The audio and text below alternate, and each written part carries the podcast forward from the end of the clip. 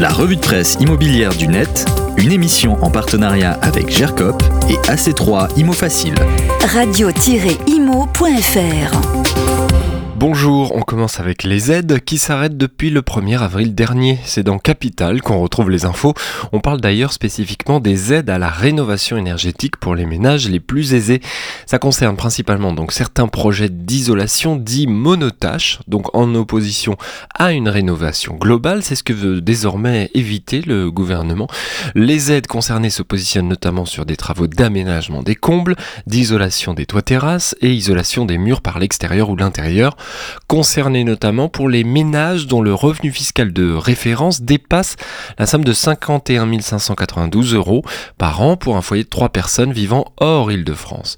Pour savoir si vous êtes concerné par la suppression de ces aides, vous avez la possibilité de consulter les plafonds de ressources détaillés sur le site de l'ANA, l'Agence nationale de l'habitat. C'est ce que nous rappelle capital.fr. Autre suppression, le bonus de 1000 euros versé par l'État pour le remplacement d'une chaudière au fioul ou au gaz par un équipement fonctionnant avec des énergies renouvelables. C'est également supprimé à partir du 1er avril. Tous les détails dans l'article de Capital. Pourquoi les taux de crédit immobilier devraient dépasser les 4% d'ici cet été? C'est le décryptage que nous offre BFM TV cette semaine, car depuis décembre 2022, les taux moyens ont progressé de 0,47% selon les chiffres de l'Observatoire Crédit Logement CSA. Ainsi, en février, le taux moyen toute durée confondue ressortait à 2,82%. Le taux à 15 ans était à 2,62, celui à 20 ans 2,83 et à 25 ans 2,96%. Et ce n'est pas terminé donc car le journal officiel publié fin mars euh, dresse les nouveaux taux d'usure, nous dit BFM TV. Si ces derniers restent sous les 4% pour les prêts de moins de 10 ans, 3,72%, ils dépassent les 4% pour les autres durées.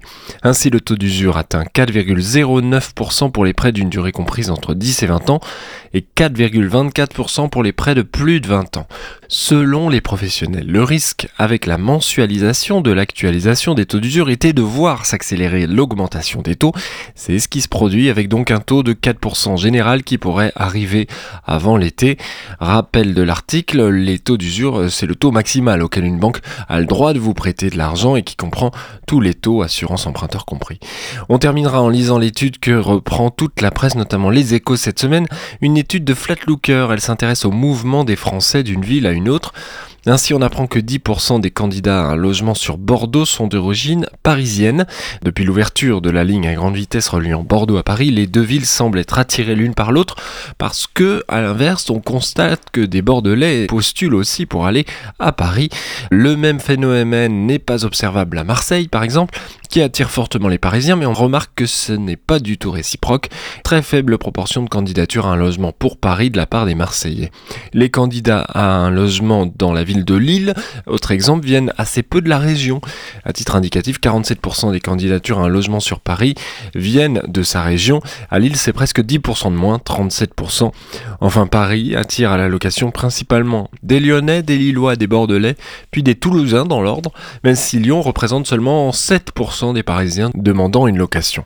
Vous retrouvez euh, cette étude très intéressante de Flatlooker dans les échos. Vous retrouvez tous les liens sur le site et l'appli de Radio Imo dans le podcast de la revue de presse. La revue de presse immobilière du net, une émission en partenariat avec GERCOP et AC3 Imo Facile. Radio-imo.fr